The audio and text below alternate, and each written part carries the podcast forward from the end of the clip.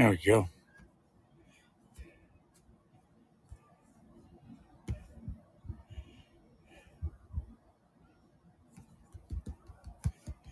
Any time. Here we go. So that's the premise. Premise. It's got to be in Socratic method.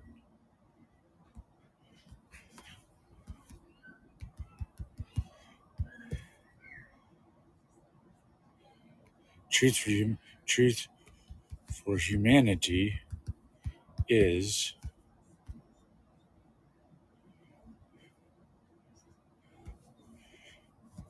and that while we live subjectively, we cannot detach from our human collective.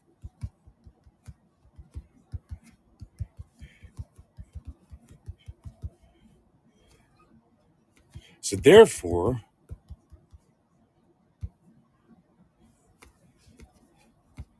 morality, morality, and ethics need only be concerned uh, uh, need only consider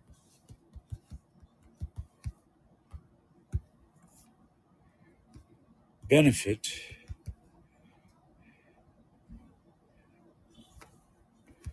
agency and non an indomitable indomitable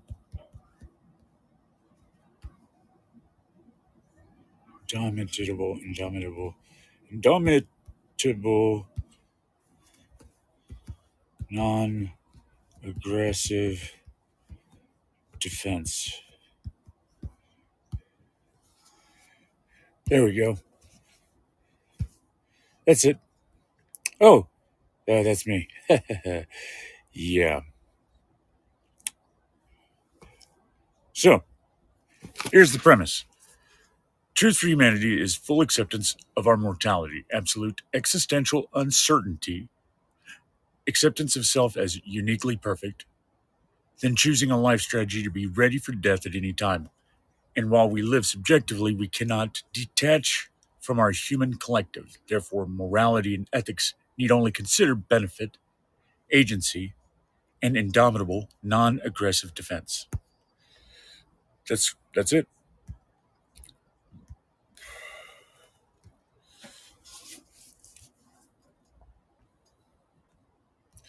See if anybody bites. You think you have you have the logic chops?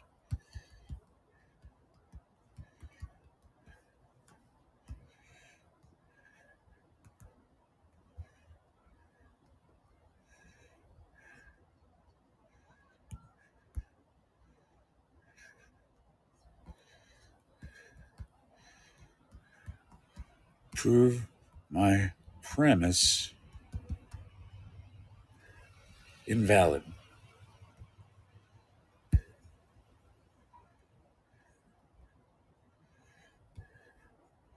See else, what else can we do?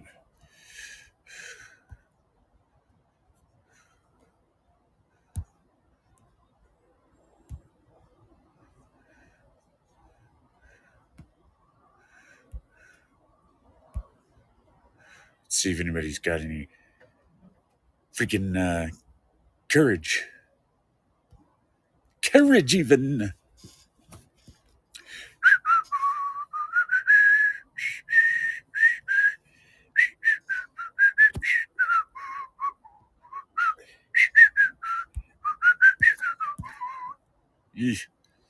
Come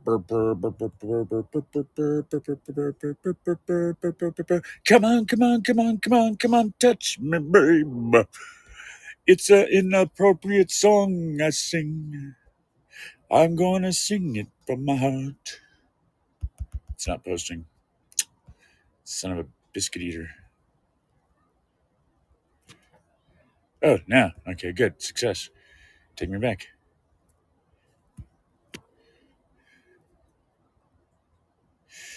Uh,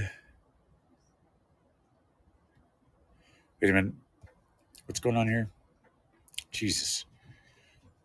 Uh, poop.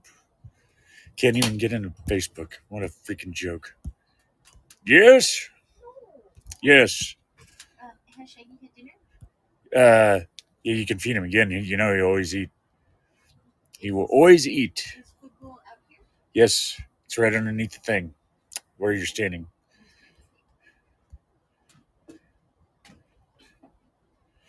Uh, is anybody here? Nobody's here. Figures. There it goes. There it goes. There it goes. Ah, ah. Click to wisdom.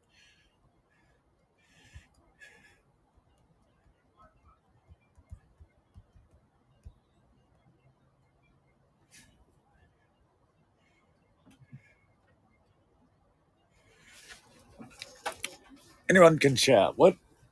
Stay. Stay? Stay? Where did he say was? It's right underneath the. So I've tried. I'm trying a new tactic. I'm tired of all this. The way that it, it's just not working. I'm just gonna stake a place, and I'm gonna stay there with a standing challenge for anyone thinks they know, understand logic to prove me wrong. Oh, To not this. yeah, to to to to invalidate my premise. If you cannot invalidate my damn, so anybody who shows up wants to listen. It's like my uh, troll idea. Ooh.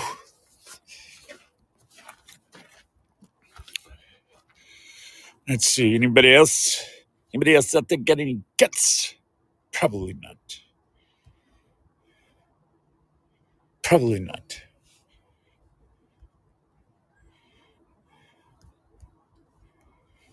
Hey, Mel- uh, Melindy, how you doing? I'm not hearing anybody. Let me see. Everybody's invited to speak. There we go. You there? Oh, is somebody speaking? Huh? No, no, no. I'm, I'm, I'm. Hello? Can you hear? I can't hear anybody. I've been having trouble getting you on. Yeah, it's been tough. Uh, but I got it all turned up. Okay, so Melindy, can you hear me? Please, sound check, sound check. Anybody? Sound check. I'm down for sound checks. I don't know what's going on here. I think Shaggy wants an Uh. I was fine earlier. I'm broadcasting right now. You're I'm broadcasting? broadcasting right now. Yeah, I am. I am. I am. Thank you. Uh, there we go. I'm good. Yes. Okay, cool. Thanks. Thanks.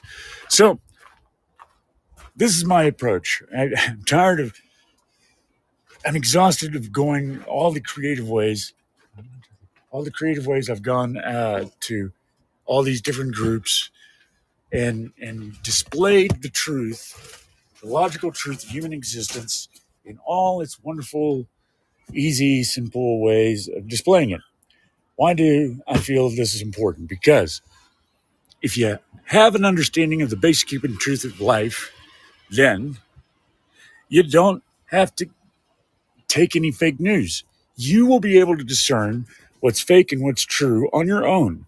It's a simple process of critical analysis and logical analysis, log- establishing logical validity. So, if anybody has any insights, wants to visit, I'm going to invite everybody who uh, who wants to to speak it, speak up. At least the first four or five. So, the, the basic truth of life. It's going to sound so simple because you already know it. You already have it. Most people have an understanding of their mortality, that they will die.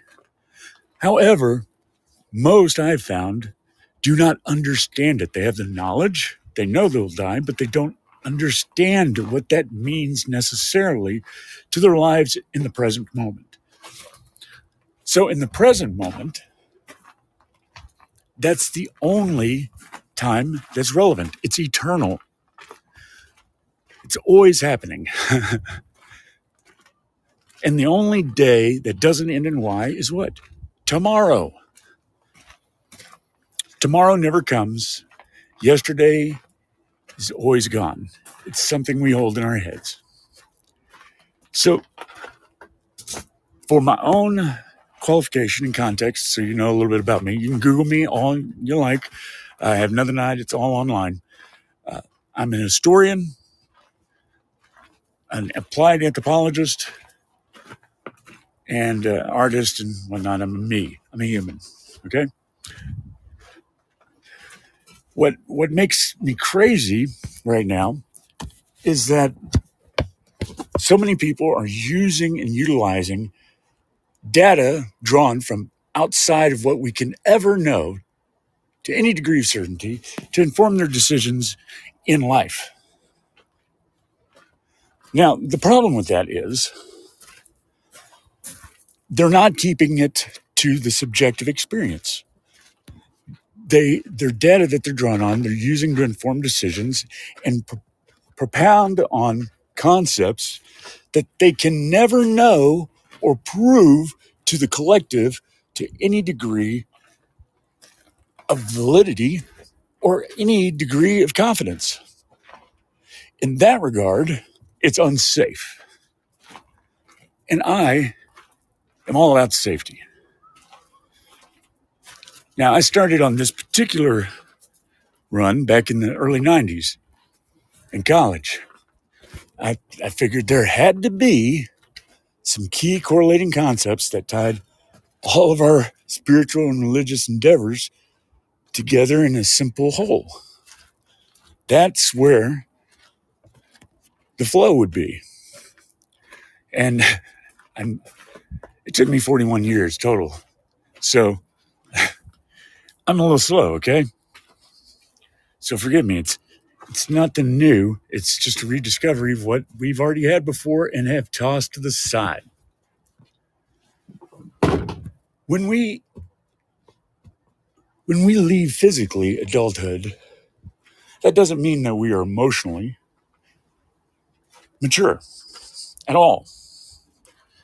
All I all I see right now around me really is a world full of people through no fault of their own are living the life of childlike understanding.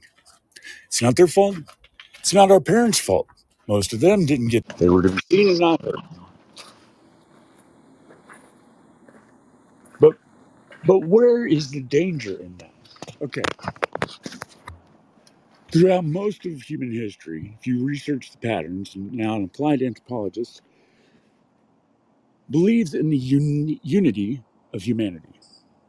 Now, it's counterintuitive, but it's a fact. People are not recognizing it. We are in a closed system. There is not one, not one terrarium made by humanity that has lasted 50 years. Yet we live in a closed system terrarium, an organic, dynamic one, who, incidentally, have defined, well defined patterns, easily identifiable if you just, if we take a step back from our complicating habits and, and force a habit of simplifying.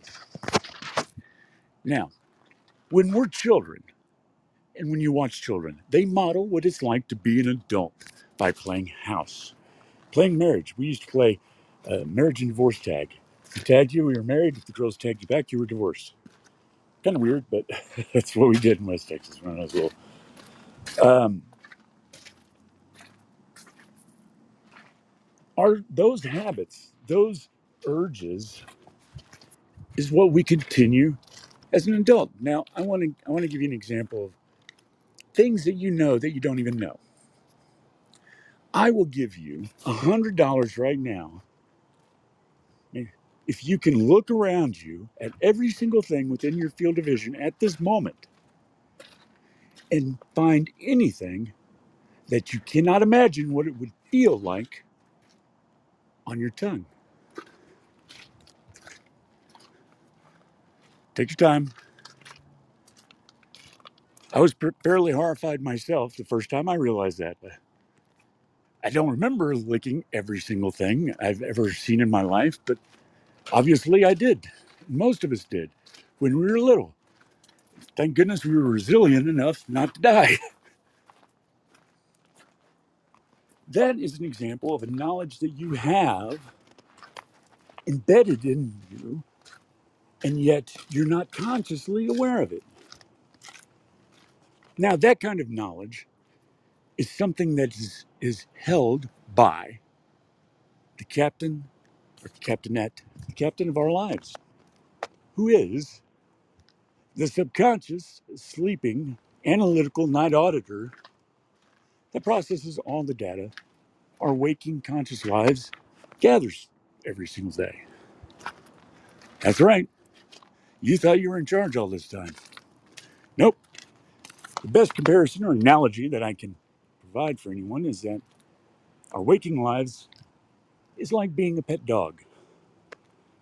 Get the Scooby snacks, get to play, you run around, poop, you bark, you pee, and generally wrestle and frolic and play all day. And they think they're in charge. The subconscious mind is a pet cat. You love the cat. You pet the cat. You feed the cat what the cat wants.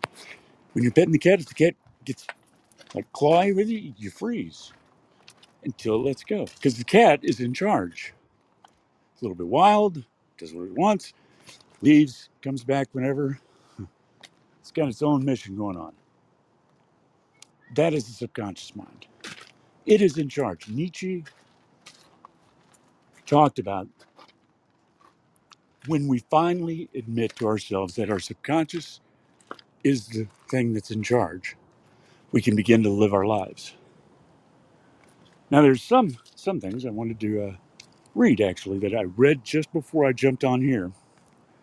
And uh, anybody who has any questions, whatnot, feel free to chime in. I'm always available. Here we go. Now, what I want to address is the nihilism that Nietzsche found very concerning in his professional life, in his life as, as, as a study. Nihilism, in total, is saying there's the universe and life are indifferent to humanity. Whether we're here or not, it's going to keep going. It doesn't care about us. My challenge to that, and his challenge as well, is well, one, who cares if there's a God if there's no human to even consider it? Now, he said, uh, Nietzsche describes the, the final man, right? We have a nihilism as a lack of higher values. It's represented by what was called the last man, one who is conformist, mediocre, and perfectly happy to be virtually the same as everyone else. They simply do what others do. They are the mass of people who seem very satisfied with whatever comforts they have. Nietzsche described them as thus spoke Zarathustra. Uh, and yeah, here we go. Alas, the time is coming when man will no longer give birth to a star. Alas, the time of the most despicable man is coming. He that is no longer able to despise himself. Behold, I show you the last man. What is love? What is creation? What is longing? What is a star? Thus asks the last man, and he blinks. The earth has become small, and on it hops the last man, who makes everything small. His race is as irreducible as the flea beetle. The last man lives longest. We have invented happiness, says the last man, and they blink. They have left the regions where it was hard to live, for one needs warmth. One still loves one's neighbor and rubs against him, for one needs warmth. One still works, for work is a form of entertainment, but one is careful lest the entertainment be too harrowing. One no longer becomes poor or rich, both require too much exertion. Who still wants to rule? Who obey? Both require too much exertion. That's interesting. The last man has adjusted his standards so far downward that they're able to be met easily. He's under a woolly blanket, snuggled by the fireplace, drinking his instant coca with miniature marshmallows from his Life is Good mug, thinking this is as good as life can get. Now, that last man does focus on his life, but on the lowest values. His culture is that of entertainment. Does this warm satisfaction mean that he's not nihilistic? By Nietzsche's lights, absolutely not. Nietzsche wants us to think of such a person as the very worst form of the condition of nihilism. Hey, I want, I want to take a moment here to let everybody know I'm not trained in psychology, not trained in psychology at all. However, anthropology is the study of the story of humanity. And as such, it touches a little bit of everything. Inherently, applied anthropology is looking for those patterns within human nature, historically, in our societal and cultural expressions uh, of the modern age and in the past, archaeological and whatnot, as well as patterns within nature that we can find that correlate. Not only that, but we look for those patterns so we can offer simple solutions to the challenges that face our continued story of existence. That's it. Now, say R and whatnot. Actually don't hang out with any other anthropologists. Uh, by training, I'm just, you know, yeah, I'm not gonna, I'm not gonna do that. I'm not gonna belittle myself. I'm uniquely perfect, and you are too. And that's one thing I love to illustrate right off the bat. You always hear nothing is perfect, nobody's perfect. But there was only one man perfect. Oh yeah? If you are unique, and everything is unique, and even Einstein's physics, his uh, theory of relativity, asserts no two things can exist in the same space at the same time. Therefore, everything is discretely itself, unique, and therefore perfect. A perfect example of itself. Why can no one else judge you any harsher than you'll judge yourself? Because no one knows you any better than you know yourself. And I would submit that statistically, in likelihood, from the patterns that exist, the idea of a God or a devil is still an aspirational one. We have yet to collaborate to such a degree or have any kind of degree of integrity or consistency in our systems that would enable the next level or shell of the onion. And that's just looking at all the other communities of like things that collaborate in nature. There's a degree, a percentage of collaboration that must occur before that next shell is activated. So it's just you and me, Monday. I'm waiting for anyone, and I think you can uh, allow people to to be on the stage. Um, anyone to come along and challenge me. So I knew, for instance, when I went to that thing in the desert, there's no way I was going to go around and be able to see everybody. So the idea was to make a better person trap. So I could just, it would be cool enough that people would come by and I could meet them that way. I've been chasing people down. First thing I did when I found truth is I ran to the Christian tradition because that's where I was raised. I figured they'd go, ah, it took you so long. Jeez, really? You just found truth? My God, that was a long time. Nope, nope. Absolutely voluntarily lobotomized from the even the ability of considering it.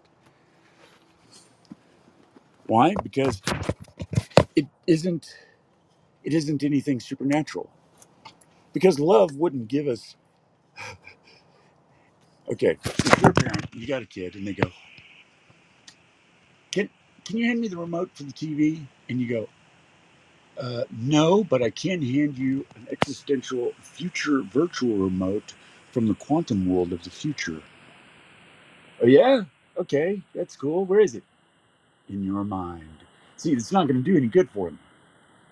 It's not practical. It can't be used in this world. It can't be used in this world. What is the point? Aside from all the other logical fallacies, the fact is is that if you're going to do a systems analysis, right, and everyone in any of the religions, when you say, is it consistent with itself? Will say yes. So what you do is you find, and this is within any system, you want to you want to check out the system of homework research that you've got, or whatever's uh, being offered in a book All you have to do is find the concept or the practice that is unequivocal. What's that mean? That means it is unparsable. It is it is either or. And then compare everything within that system to that unequivocal idea, and that will tell you how much integrity the system has. So, here's the one that I love. It's because it's easy and we exist in a mainly Christian tradition in America. Uh, but yeah, I guess the same would probably hold for the uh, Bhagavad Gita. But anyway, point being, First John 4 8. If it is not loving, it is not God, for God is love. That's unequivocal. Therefore, anything that is not loving is not God or of God. There's a slew of scripture that is absolutely not loving. Being ineffable, being unfathomable, not being able not to know. Guess what? That's not love. Guilt is not love, right? Human sacrifice is not love. You know, besides the fact that human sacrifice was banned when Abraham's son uh, was saved from sacrifice by finding a ram in a bush, at least in, in Hebrew theology. So it would make no sense then for human sacrifice to be the thing that came along as the solution. Anything you want to figure out in systems analysis, you can. The one thing you can't escape is that we are all connected. All of us are one species on a on one planet in a closed system. You can't have uh, you can you can opt out and not engage with the human collective, but that has an effect. And what freedom is in the natural law uh, idea of nature is your freedom is absolute insofar as it until your fist impacts my face or inhibits me from being able to be uh, a person with agency. Now, what is agency? People will challenge you. They will say, agency is the ability to express in action anything that you want. I call bullshit. Why? Because free will is not an external action. If it were, that would mean you're only as worthy as the external actions that you produce. And that is bullshit. Free will is that indomitable thing that no matter what kind of torture you undergo, what kind of uh, hardship you you have to suffer, you are inviolable, and that to uh, allow someone to affect you fundamentally at the root of who you are is to give voluntarily your agency over to another, which is why uh, the malicious and, and malcontents tend to announce everything they're going to do uh, by accusing everybody else of doing what they're about to do So, there is a logically valid human truth. Now, what's the point of a logically valid human truth that's universal? I'll tell you what the point is. What? Let me uh, let me start with a question. What is? And you can answer in, in text. What is the first and most important thing made within any system? Now you can think of creation myths or whatever. It should be fairly apparent, but if it's not, don't worry about it. It's contrast. Without contrast, you are in a static existence, unable to discern movement or even communicate because there is no contrast by which to communicate through the differences of one thing to another. I thought that was pretty neat. I had, it, that had not been readily apparent to me uh, at a younger age. Hold on just a second while I open my jarrito. In the meantime, uh, please listen to Yobi's uh, friendly, comedic, whatever. Donald, what are you doing here?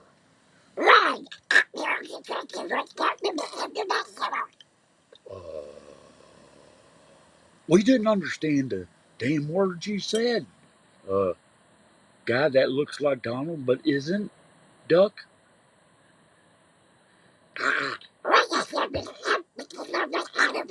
No, no, no. We still don't. We still don't understand you. Uh, maybe if you quit talking like a duck. You know, nobody else talks like a duck. I don't. Well, it's not ideal. Okay, I will. I'm not Goofy. I'm G. I'm Yobi's friend, and I keep him company when he is bored. One of many characters that he's got. Like, say, Kelly the Frog. Hi ho, Kelly the Frog here, coming to you live from Yobi's. Yeah, winging it. I can't get this dang thing open. I need a lighter or something.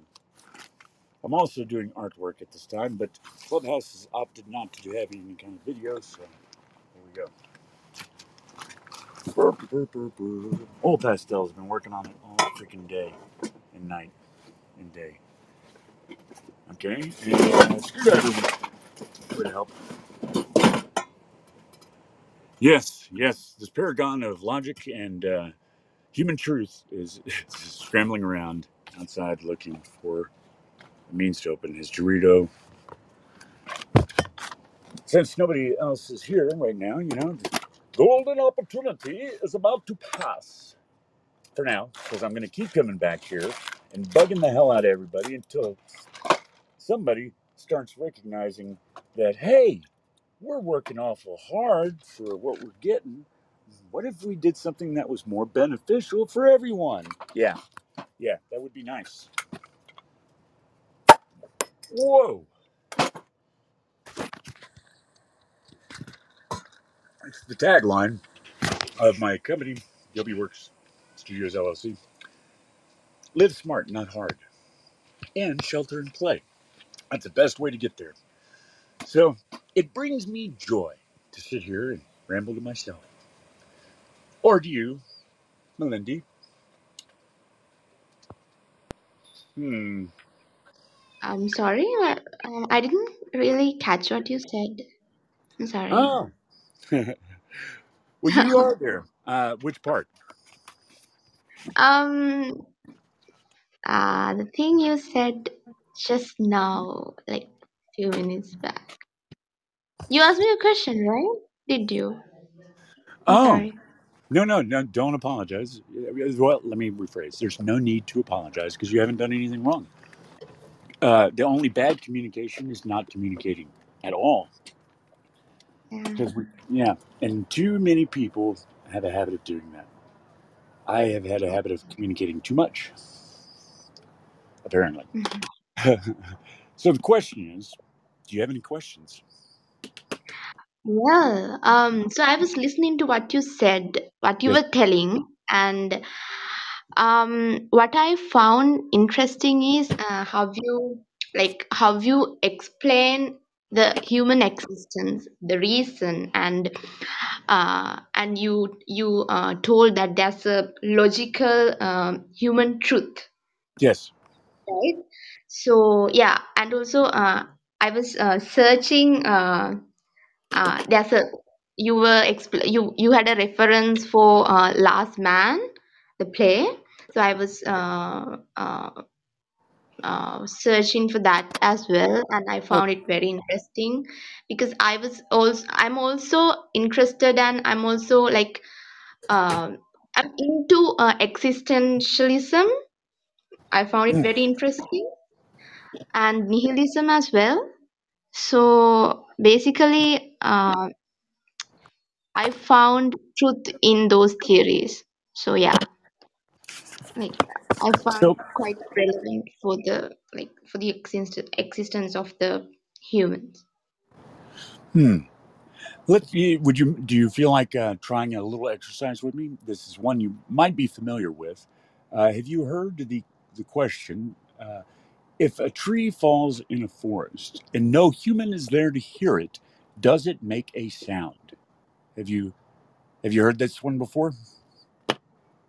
Oh well, um, I think it does, right? Okay, but what informs you that it would make a sound if no human is there? Um, oh, that's a tough question, but tough question, but um, um, yeah, I'm not trying to put you on the spot. Now, the reason why uh, yeah, is because most people will say, "Yes, of course it does. It makes a sound," because they they can imagine it and they believe that there's an existence, uh, a, a reality that occurs whether they are we are present or not. That yeah. is, in a nutshell, the basis behind nihilism. Uh, they've Oh, gone so far as to say, well, it it makes it produces uh, vibrations that trees might pick up, and it's really tortured. It, it's it's, uh, much like when people are confronted with the fallacy of something uh, that they've been doing for many years, if not their whole life, and they want to try and reach into logically unstable areas to try and justify why they're still doing it or why anybody's still doing something. Point is, is to consider what what occurs when humanity is not present is irrelevant to living our lives in the present because it doesn't matter what occurs when humanity isn't present because we're not present Now, in terms of stewardship of our of our shared uh, existence on planet Earth, that is a little bit different because there's not many places where there isn't some human within 10 miles. So, in a very real sense, we're spanning the globe, and and I, I tend to think of history as one giant human being, right? Who who has been going through, you know, its childhood, uh, uh, growing up through in civilization, and now we're in our kind of late twenties. We know we're we're about to hit thirty, and that's technically not young, but we're not there yet, and we're living a little dangerously, getting our tongues pierced or something, something crazy, you know, last minute. We're living a and it's still kind of a question whether or not we, we as humanity is going to survive. Yes. Yeah, um, Does that make sense? it does. Um, yeah, I was, I'm thinking about it actually. Um, Well, the basic structure. This is this is what holds true. is that we are of two minds. We are a subjective, we are a, a subconscious sleeping mind. We are a conscious waking mind just as we are a subjective existence within a collective species. And we can we can self-validate, uh, but all of us have been trained, in America at least, to have validation externally. So it, it's it's not a habit of ours to self-validate.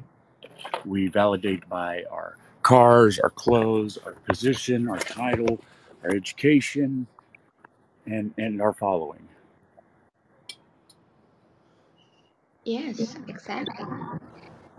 Right. I found this this conversation very eye-opening because uh, when I look around, people chase for possessions. They they found validation of themselves in, uh, as you said, in material things. But um, I found it very un. I mean, uh, very um, saddening.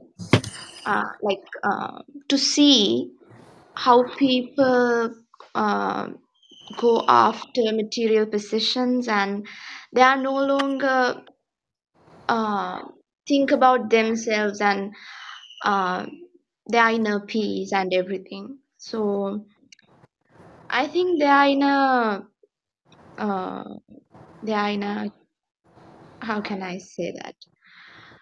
Um, it's like never ending uh, circle. They are Yeah. like in the circle. Like it, it will never end, which will never end. It's like being stuck in high school forever. Exactly. Yeah. Yes.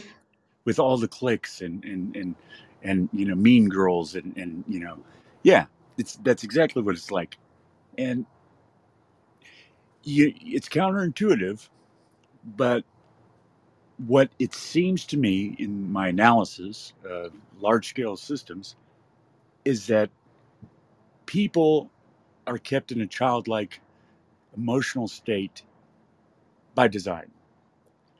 Yeah. because those in power have a vested interest in staying in power and they have for thousands of years and they've had thousands of years to get really good at it. And the reason why they're really good at it is because they manipulate the concept of value now value that's at, at the heart of why it's hard for people to validate themselves as uh, priceless and they seek material things or external validation right? This is why money is evil. It's not the love of money that is evil it's money itself because it is externalizing the source of value that we use to engage with each other on a fundamental level now what what is the source of value do you do you know what what gives anything value this is simple logic here it's an either or pretty much Um. for example is gold inherently valuable Yeah. Um. Something I found valuable is our conscious, human conscious. Does it yes make sense? Or not? Yeah. yes it is uh, does it make lasagna uh, would you say what would you value more a brick of gold or the lifelong dedicated and compassionate focus and attention of another human being Second one, obviously the second. Yes. So the focused attention of one person is of far more value to anyone than any gold or position or flights to mars. Now imagine this then. This is what value is on a large scale. It's the ability through, through the concept that, that is presented to gain the attention of the human collective at, at a large scale and maintain their intention over time. Now, money, what's fascinating and why it keeps people's attention is it is reward without any responsibility for how the value was generated. It doesn't matter who you are, what age you are or what you've done in your life, if you have a million dollars, you have a million dollars. True. So, in light of that, what I have seen, what seems to be the most efficient way of, of going about life is one, going ahead and growing up by imagining our death both mentally and intellectually and, and emotionally, putting ourselves before the process, death's door, and really feeling it, like what that means, and just and, and accepting it because there's nothing else we can do but accept it. Fighting it isn't going to help anything. So if nobody else can die your death for you, does it matter what anybody else thinks as far as how you need to be okay with your own death? Or is that solely your decision? Let me say that another way. It's all my decision, right? Yeah. Yeah, that yeah, it's it's being ready to be ready for death at any time means Yeah. accepting it now and deciding how you want to go about being living life in a simple way that will keep you ready for it at any time. For me, I just got to know that I always did my best. Well, what's what's my best? That's determined by me. I can only give 100%. So if anything uh, outside of life doesn't it doesn't think that my 100% is good enough, they can go to hell. I don't need them. And they're going to have a really arguable argumentative uh, person in the afterlife if there is one if they do. yeah. First of all, I don't want a reward that's forever. what I want, if it's a reward for forever, is the way to end it. Oh, right. Seven million years in, I'll be like, let me off this crazy train. yeah. I, I don't know how old you are. You look about maybe 24. Uh, but if, Um, if still 22. 22 years old, yeah. uh, I feel I feel like many lifetimes old, and I'm not even half a century yet. So I can't imagine living seven hundred million years, uh, let alone singing praises and bowing before something. Mhm. The fact that that we we think that's a reward is, I can't. I, you know, I had to really get away from religion for a while before I could even like stop feeling guilty all the time. uh-huh. But if you want a simple process, at least one that I use that got me to this spot, is anything I'm looking at or seeing or trying to figure out, I ask myself first, is this loving? Is this what love would do? Are ultimatums loving? No. Okay, well, then I have my answer. It's easy to know what love isn't, especially when you're seeing it. But the next one is if I have more than one answer in front of me after I ask myself, is it loving? Then I ask myself, which one is the simplest? Because mostly we're pretty lazy and we go we go for the simplest solutions. So that's usually the right hmm. one. And then third, if I, anything's left, I ask myself, is what I'm thinking of does it manipulate free will?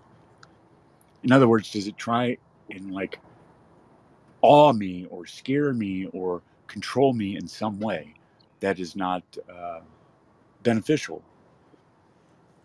Good intentions are usually fear based.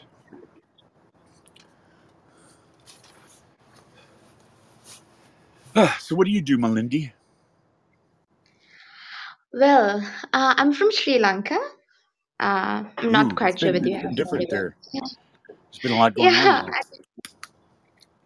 Yeah. And where are you from? I'm from West Texas, Oh, right. but I, I'm living Okay. in California right now. Nice. Okay. Um, yeah, I'm cu- currently I'm an undergraduate. Um, yeah, Ah, what are you studying? I study French language, English, and international relations. Oh well, then this then you you're in the right ch- uh, chat room right now because it- if you, how can you talk to anybody if you don't have the same understanding to start from and to default back to? And what I love this because it's zero and one, either it is or it isn't. Yeah. Uh, Don't let anybody tell you differently in international relations or communications. There is no gray area when it comes to right and wrong. Exactly. Yes. Yeah. Like the United Nations is an oxymoron. It should just say united. Because when they say nations, they're implying they're not united. Exactly. Agreed. I fully agree with you because uh, currently we are like we are facing a very tough uh, uh, situation in Sri Lanka. Um, so it's like um uh, there's a uh, economic crisis going here because politicians are like they are corrupted and they stole money. They have stolen money from uh, from taxes and everything. Now um, our country is bankrupted and like people have like no money. Like they don't have resources like uh, the basic needs. They can't fulfill their basic needs and uh, all happen because of the like you know politicians and their corrupted um, ruling system so You don't need it. yes uh, There, I have a system you can use actually to replace money. It's simple, it's a simple system. If you have anybody who can upload to the blockchain, Mm-hmm. serious, really? Yeah. like and you can take can you you can you can take credit credit for it but i mean the point is is it you know i don't even want credit for it. It's but it is a system and it works. Uh, let me give you the uh-huh. link so you can read it and and, and I, i'd be happy to explain it to you. Okay? Yeah i'll try reading it and like i'll uh, ask questions if there's any doubt. I believe i believe it will translate in adobe so uh, let me get the link. Okay. Okay. So in, the, in it's another system and it's simple. Uh, what it does is it assumes that we're not going to punish anyone, yeah right? We're only rewarding any activities that are beneficial not only to the two people who are submitting a tr- transaction, a social engagement, but it has to demonstrably benefit for other people because mathematically we are separated from each other globally by six people. If you know six people, by extension, you know, if you trace all of their friends by six, you know the whole world. yeah So this is what it is. Love, let me give you a little context. Love, let me start a different way. You know what safety is, right? Work safety? yeah Work safety, for it to work at work, requires full, transparent, and open communication at all levels, and everyone within that safety system has to be able to access anyone within the system that they need to at any time to address a safety issue. And everyone has the ability to stop all work at any time without repercussion. That is safety culture. Do, do you mhm. any questions on that? Do you understand that concept? yes i did yeah Okay. Oddly, uh, interestingly, a pattern match for that communication pattern exactly is loving ourselves and loving others. You have to love yourself first and first and analyze internally and internally yourself and before you can yourself before you can understand how to love others. understand how to love others. yeah And that And that is communications that you have to communications that you have deploy deploy in operations for a operations safety for environment. a safety environment.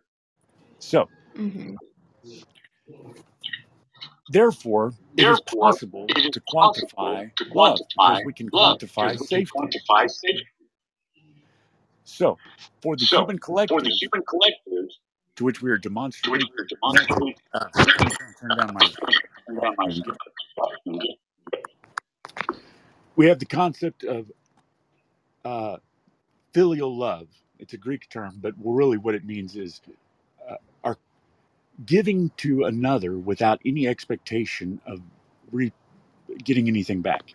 It's the expression of love for one another that is expressed without expectation of return, or at least it is a love that is paid forward for which we may not see or experience it any returns directly, subjectively, or even within our lifetimes.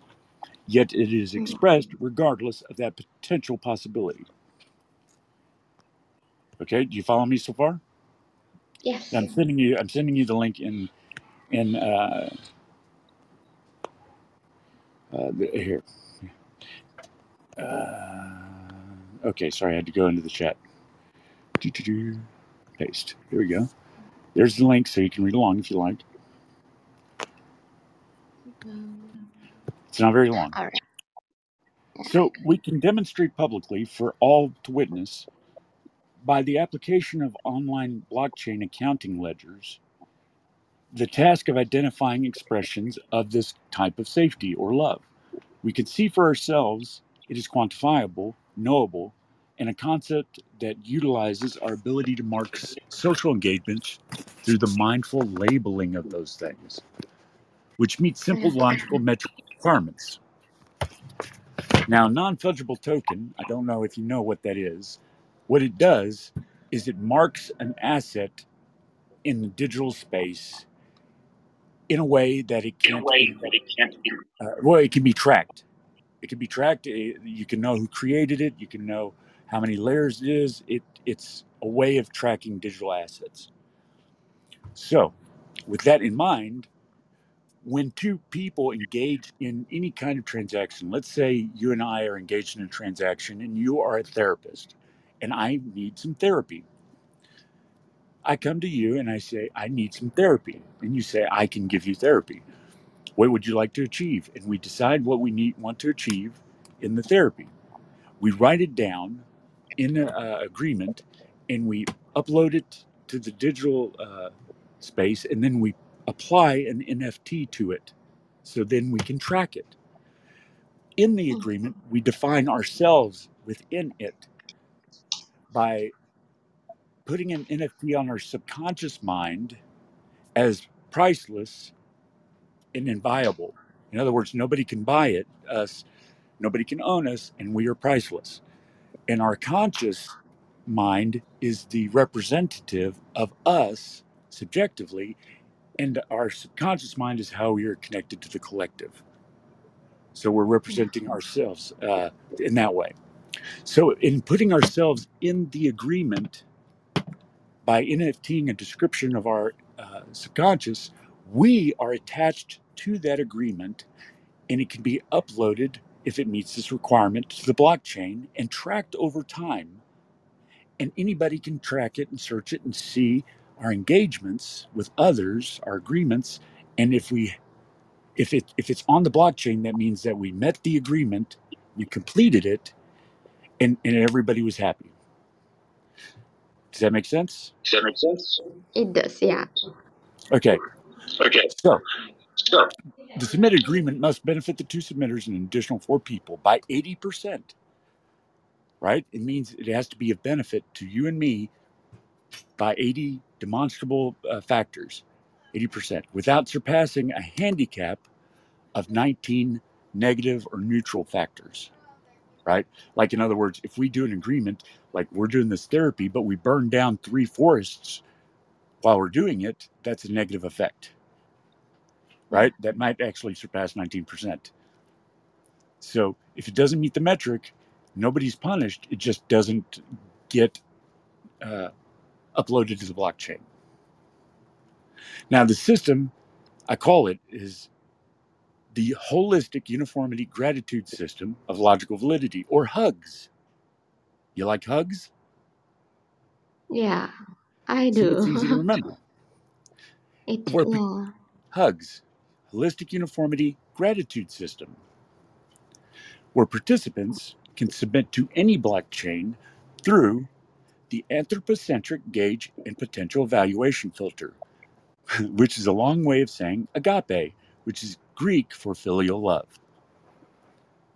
Successful meeting of the progressively increasing metrics for each social engagement category releases a trackable NFT to each direct participant, as well as each benefiting participant who are associated and benefit uh, from the transaction so people can track it. And that's it. That's all it does is track. And one goes back into the archive. The more people who engage, the more value it inherently builds because it's a trust system that places humans at the center of our engagements as having unlimited potential instead of money.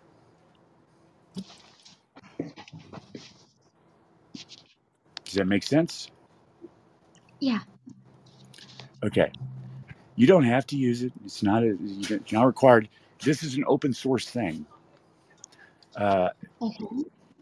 and and and yeah, I, I don't I don't have to be attributed or anything.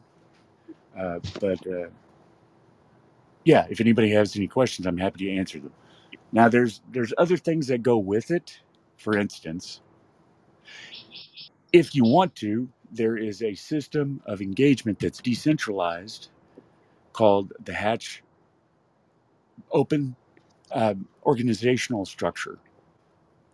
This is uh, Mhm. basically Gandhi's uh, communal anarchy.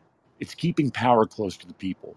And those who are in the team or the leadership positions, quote unquote leadership positions, are anonymous and they can't tell anybody that they're on the board or whatever until after they serve their term. That way, there's no power attached to the position and they can focus on their job. Yeah, why elect somebody to a position in government? Why not make them go serve it like if they were getting a jury summons, right? Yeah. You just got to take people's egos out of it. No secret meetings, no top level, high level defense, anything that they can't tell anybody. If they can't tell everybody, then they shouldn't be doing it. Does that make sense? Yeah, yeah, it does. Yeah. If you wouldn't be willing to do it in front of your grandmother, why are you doing it? Or it's time for grandmother to get with the times, right? Yeah. uh, Mhm. the thing is, it y- the application through progressively increasing value of expending personal, social time and energy on the unlimited potential of another human being's endeavors with another by identifying those beneficial engagements or transactions that we want to see more of, by making them accessible to all within the human collective and open and transparent on the blockchain architecture of the ledger. All it is is an online ledger, like an accounting ledger, whereby growth is limited, right? With hard assets and direct participation value rather than stock investment or substituting our participation with money, right?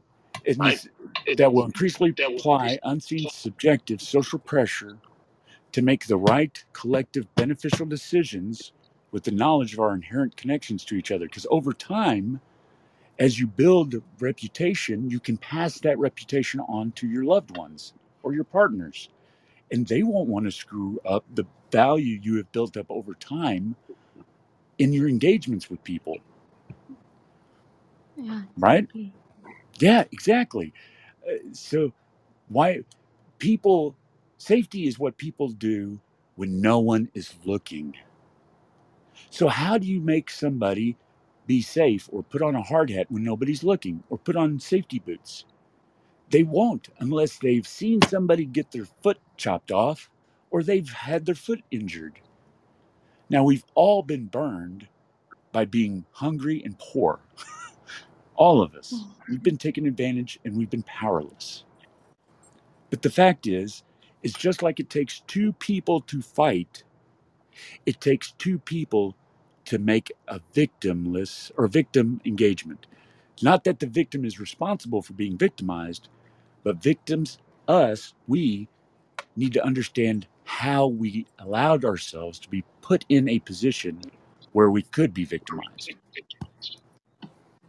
We got to learn. We got to learn. And that's what this does. and And it's, does. you can't be, the only thing I would say is it has to stay simple. It has to stay uh, zeros and ones and the 80 20 mix on this. So if somebody submits a, a social engagement to the blockchain and you submit it for therapy twice, the second time, the, the metric increases by 1%. So it's not 80%, it's 81%. And the handicap is now 18%. So that makes people work harder to, to have better engagements as it grows. Let me ask you this Do you know who invented the wheel? Sorry? Do you know who invented the wheel?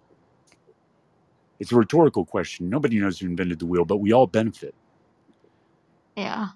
If I had invented the wheel, that would be enough. Just knowing that everybody's lives is better because of it.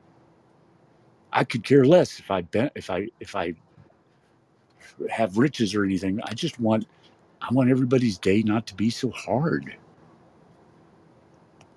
Exactly. And you sound like you might want to too. So uh, I sent you the link. If you got any questions, you know where to find me. I'm going to be here uh, with my public challenge, uh, daring anybody to freaking invalidate my premise. so it's been a pleasure having you uh, this evening. Yeah, it's yeah, it's it's as I said earlier, it's quite eye-opening to uh, listen to you and um keep doing this uh Thank you. and like it will be like it's very beneficial for for the audience and yeah That is appreciated. Thank you so much for the feedback. Uh, yeah, I don't want to ever be transactional. I don't charge for my art. And because I give it away for free, people hire me to do jobs. So, so far, I've, I've been able to stay out of debt and not borrow any money. And I'm hoping to continue to, to do so.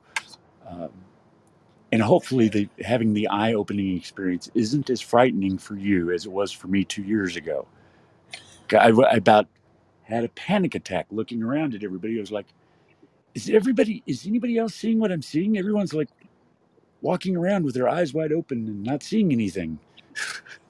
exactly yeah same question for me as well because as I said earlier people are running like running after the things that will not beneficial for them in in the long run. Right? Because um like they don't have like they don't have a real purpose. It's like uh they don't live in the moment. Right. yeah so yeah. So I believe if I believe in giving people the truth. That's yes all they need. Nature will take care of the rest. It's it's if anybody is trying to sell the keys to success or the secrets to spiritual enlightenment, they don't have them because if they did, they would give them away for free because all boats mm-hmm. rise together. Your success is my success. That is value enough. I should never charge for it. yeah Thank you so much for honoring me uh, by joining me tonight. Uh, I wish you the yeah best thank and uh, hope to see you soon yeah on thank another you thank you another round. Okay, I'm gonna go ahead and end it tonight. okay okay Thank you, bye Melindy. thank you thank you Stay safe. Bye bye. you too